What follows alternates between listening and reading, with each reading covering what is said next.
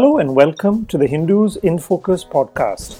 I'm Anand Krishnan with the Hindu in Chennai, your host for today. Tensions along the line of actual control between India and China have been high for close to a month. Standoff incidents and heavy deployments have been reported at multiple points along the LAC and unusually in two different sectors, both in Ladakh in the west and Sikkim in the east. At the Pangong Lake in Ladakh, Chinese troops are now present in what India sees as its territory, erecting tents and other structures. On Friday, May 5th, the two foreign ministries held talks by video conference, and on Saturday, May 6th, India and China held talks at the military level. Reports suggest there is no agreement yet on returning to the status quo before China's incursions began. How unusual are the current tensions on the border, and is there a broader Chinese game in Ladakh?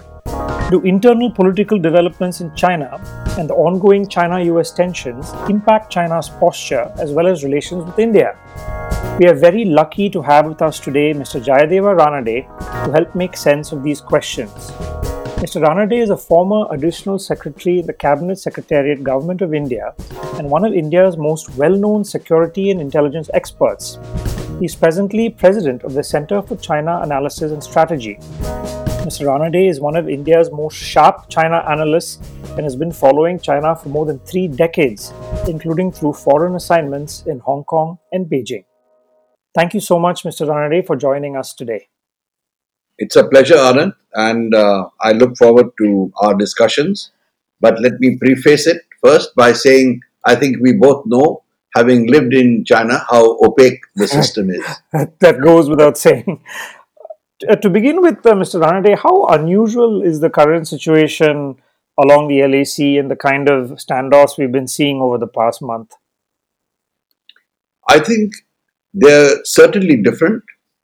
Firstly, they have occurred at multiple points along the uh, LAC. Uh, they have stretched, in fact, from Ladakh up to Naku La in North Sikkim. Mm I also associate the activation of a new, uh, though diplomatic, front by Nepal against us mm. uh, as part of this. But it is a new, um, it is a new kind of um, activity that the Chinese have uh, created on our northern borders. If I can just add one more, um, since Xi Jinping has taken over, I would suggest that the nature and kind of intrusions that we have been seeing have altered in nature. Uh, they have become uh, more, if I may say, uh, firm, and they appear to have been premeditated and uh, planned. That's interesting. The general explanation in the past, including by the Indian government, is that these border incidents are localized and they're caused by differing perceptions of the LAC, which is what Defense Minister Rajnath Singh also said. But in the past, that has only applied to patrolling up to different perceptions of the LAC. So, in your understanding, would it be uh, wrong to look at this as just one more localized incident? Yes, I would disagree with that for the simple reason that in quite a few of these places, there have been no such intrusions or there has been no instance of a difference in uh, perception of the LAC uh, in the past. In fact, Galwan Valley, which is uh, one of the main points uh, of contention or confrontation, uh, has not witnessed an intrusion for, I think, the last 15 to 20 years. So uh, it's not that this difference in perception of the LAC is what has prompted this. As I said, I do get the sense that this has been uh, planned and then uh, launched. The Galwan Valley intrusion seems to be, in some ways, the most unexpected and also the most troubling of the actions we've seen so far. How, what is your sense of uh, why they are opening a new front in this area? Uh, one theory suggests it's because of uh, India opening the DSDBO road, although that happened a long time ago. The other theory suggests there may be a greater game going on in Ladakh and connected to India's decision last year on union territory status, which China had objected to. Do you think both these are plausible explanations? Yes, certainly. Uh, the construction of the road along the Shyok, the uh, DBO road, uh, is uh, certainly would have been one of the factors, together with the upgrading of our defense logistics infrastructure. Uh, these are points of uh, concern for the Chinese.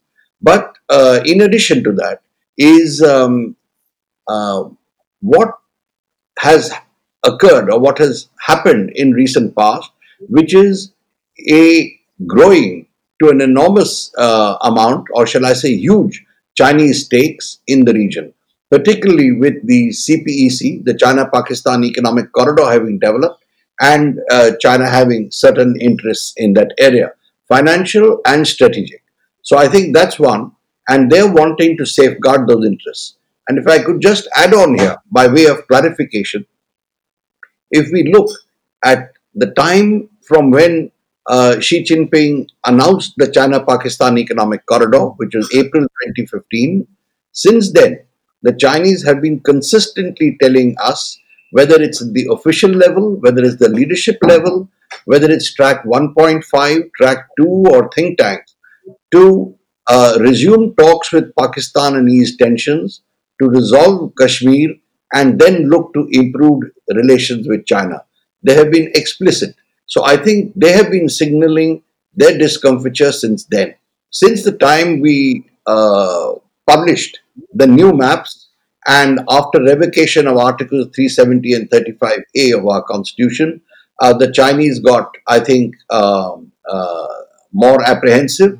Uh, of course, the Pakistanis would have egged them on and uh, uh, given them various scenarios, which is how we have seen the Chinese taking the Kashmir issue to the uh, UNSC on four occasions so far. Maybe there will be more, and um, uh, leaving uh, open, in my view, uh, the possibility of a military action also, and this could be a precursor. Following the decision uh, on Jammu and Kashmir, External Affairs Minister S. Jaishankar did go to Beijing and explain to them, and he appeared to make a valid point that the external boundaries of India and its territorial claims vis a vis China in no way has changed by this decision. So, from from Beijing's perspective, are there other reasons that would uh, upset them about this change, given that, to my eyes, it seems that there is no change regarding the India China boundary situation? Well, that's absolutely correct, and I think uh, Jaishankar put it across uh, very correctly. But the fact is, that uh, we have always depicted our borders as they are. Mm. And um, uh, the new map essentially changes the uh, domestic uh, borders of the states mm. um, of Kashmir, Ladakh, etc. Um, so, to that extent, we are correct. But when you combine that with the fact that over the years now, China has acquired tangible, strategic, and financial stakes mm. in uh, POK Gilgit Baltistan that was not there earlier.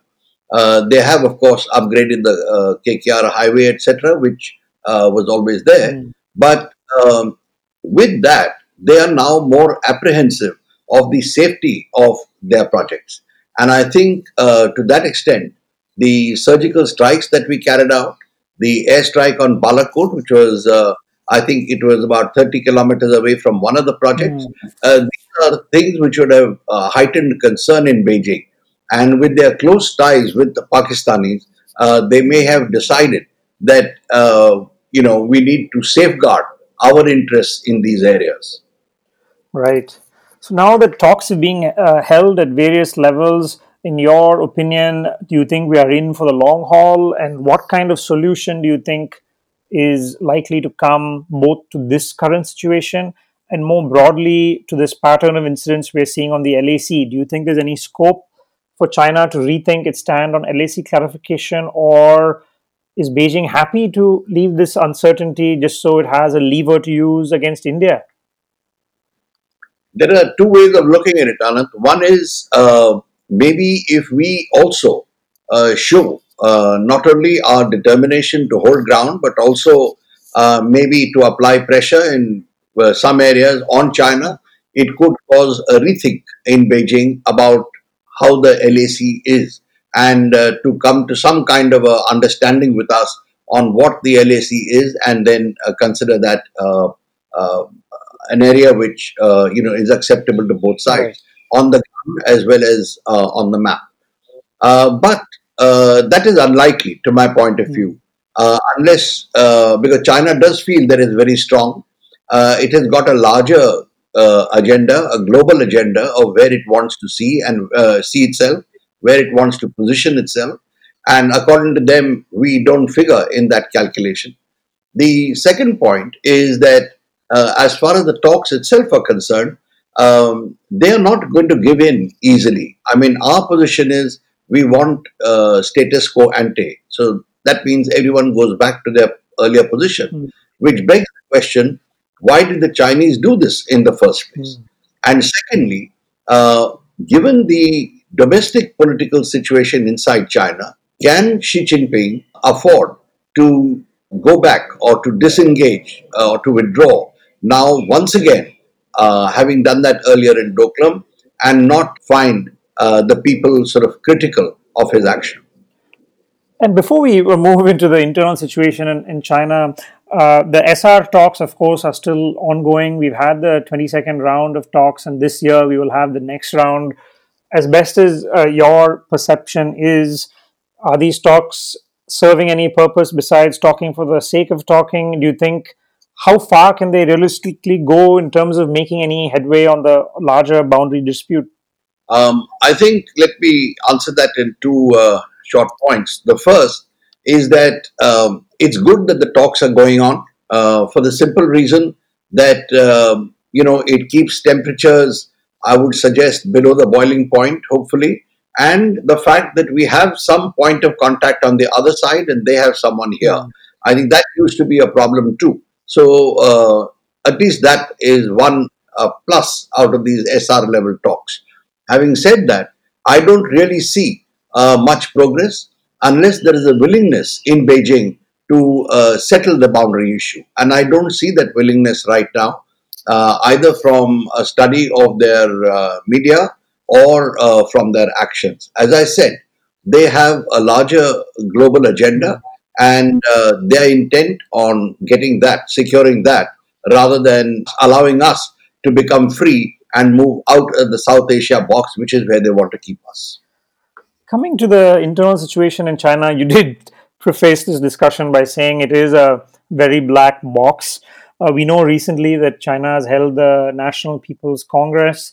What is your perception of Xi Jinping's current position? We know that there were questions being asked of him in the initial stages of the pandemic, which you have also written about. Does the holding of the NPC suggest he has managed to assert himself in some way? And also with the Hong Kong national security legislation that they've passed, what's your sense of how things are on the internal front for Xi Jinping? Well, it's difficult, but um, my sense is that there are two factors that are really bothering Xi Jinping right now and which are uh, causing um, uh, concern. Uh, the first is the economic situation. And I think the US China trade war, the way it's developing, is aggravating that. So, uh, unless he's able to tackle that, uh, domestic criticism will continue. As you are aware, the um, unemployment situation is pretty bad. It's risen from around 20 million to 70 million. Uh, so, uh, that's one uh, important factor that he has. Second is the uh, are the sources of discontent or voiced discontent, if I may call it, the intellectuals, the academics, and the students. I don't think they are reconciled to the situation. Neither are those Chinese Communist Party cadres, serving or retired, who don't want a return to one man rule. They are also unhappy and they remain unhappy. So these factors remain there and they are probably waiting for an opportunity to uh, again uh, come up and um, uh, voice their criticism. Uh, but the other factor is the the US China trade factor. And I think Chinese think tanks have highlighted two things. One is the exponential rise in anti China sentiment around the world, which uh, particularly the Chinese Institutes of Contemporary International Relations, which is a think tank of the Ministry of State Security in China, they have warned that uh, foreign powers could fan that sentiment uh, even leading up to a state of conflict. Uh, but they have uh, sounded, uh, very, you know, the very, very highly cautious and worried note. The second is the P- PLA Daily on the 5th of May. That carried a long essay, which itself is unusual, uh, warning of a bleak economic situation and uh, saying that the socio-economic factors inside China have reached a high explosive point, and I'm quoting that phrase, and that foreign powers will fan that in order to create social upheaval. So Xi Jinping does have serious concerns, and I think that was reflected during the NPC, particularly in the government work report presented by Li Keqiang. It was a very temperate report or tempered report, if you want to call it. There was none of the hype of the previous reports. There were, of course, 13 references to Xi Jinping, genuflecting as was expected, but uh, his, for example, his flagship project of Belt and Road Initiative, as they call it now, mm. um, received a very bland and almost cursory mention, saying it is making progress. None of the uh, uh, previous kind of uh, hype as to how many countries had joined, etc.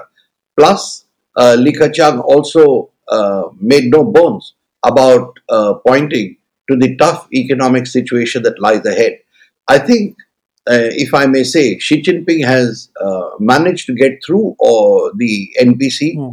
also because of the COVID situation, which has you know restricted foreign journalists from attending, limited the number of Chinese journalists who were attending, mm.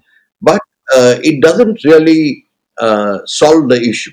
So a lot depends on the level of discontent within the Chinese Communist Party, particularly its middle and higher echelons. And I don't know how much of that has really been sorted out. I only look at the fact that he has created a new central small group under uh, Guo Shengkun, uh, his Secretary General, the Political and Legal Affairs Commission, his right-hand man in a way, uh, to look at uh, the political stability and political situation uh, in China. So I think these indicate that Xi Jinping himself is uh, knows that there are problems ahead and that his own position is not 100% secure. How do you think these internal challenges for Xi will likely influence some of their external postures? Do you think there's a connection to what we're seeing in terms of how they've been uh, dealing with Hong Kong and Taiwan? um, in terms of some military posturing they've been doing, and of course with India as well. Uh, is it the case that Xi Jinping is incentivized to take hard lines on these issues, and what kind of impact is that likely to have? I have no doubt that uh, uh, this, if I may call it tougher line, he has already been taking a hard line, but a tougher line uh, has come about because of the perception domestically that the leadership has uh, the you know that the two centenary goals as they called it the china dream and catching up if not surpassing the us by 2049 uh, is slipping out of the grasp of the leadership. And the uh, continuing protests in hong kong for almost a year now or slightly over a year uh, was one factor. Uh, the manner in which taiwan was uh, making its critical comments about china was the second factor so I think this perception in uh, the among the Chinese people that the leadership was no longer that uh, effective, it didn't have a firm grip on the situation, is one of the real key factors why Xi Jinping is uh, opted for a much tougher line. That, and as I said, the uh, US China factor was another. So I expected, and it has happened. Hong Kong is, he has taken a tough line. Mm. Um, Taiwan too, he's applying pressure. In the South China Sea, he has started sending PLA Navy warships there. And I think what we are seeing on, on uh, the borders with India is similar. So that does bring us to the question that if he's adopting this tougher line, as I said earlier, can he afford to pull back and face criticism from within China in case he's doing this to shore his credibility? That is interesting. And lastly, Mr. Ranade, how do you think in this new context, Xi is likely to take relations with India forward? Do you think the immediate future is going to be more of the same in terms of dealing with this tough approach from China on, on territorial issues? and perhaps, of course, reinforcing relations with Pakistan as well. Is that going to be a reality for India to deal with in the near future? Yes, I think so. I don't see China uh, uh, changing its policy that on uh, uh, issues of national sovereignty and territorial integrity. For them, for the Chinese, it trumps everything else, and they have said so quite explicitly. So uh, I think that will remain, and um, uh, until and unless the power balance shifts, uh, it's not going to, or even improves, it's not going to change. Uh, the China-Pakistan relationship is something that has been there for a long time. Um, I think the Chinese will continue uh, that relationship. it's something they've made a lot of investment in, and they are gradually, if I may say, um, virtually taking over Pakistan. I remember having been told once by a, uh, very well informed uh, Chinese analyst who often briefs the Politburo. And I asked him about the China Pakistan Economic Corridor, and his comment was he said, You know, till now we had bought over the Pakistanis, now we are going to buy out Pakistan. On that note, Mr. Ranade, thank you so much for joining us and for speaking to the Hindu in Focus podcast.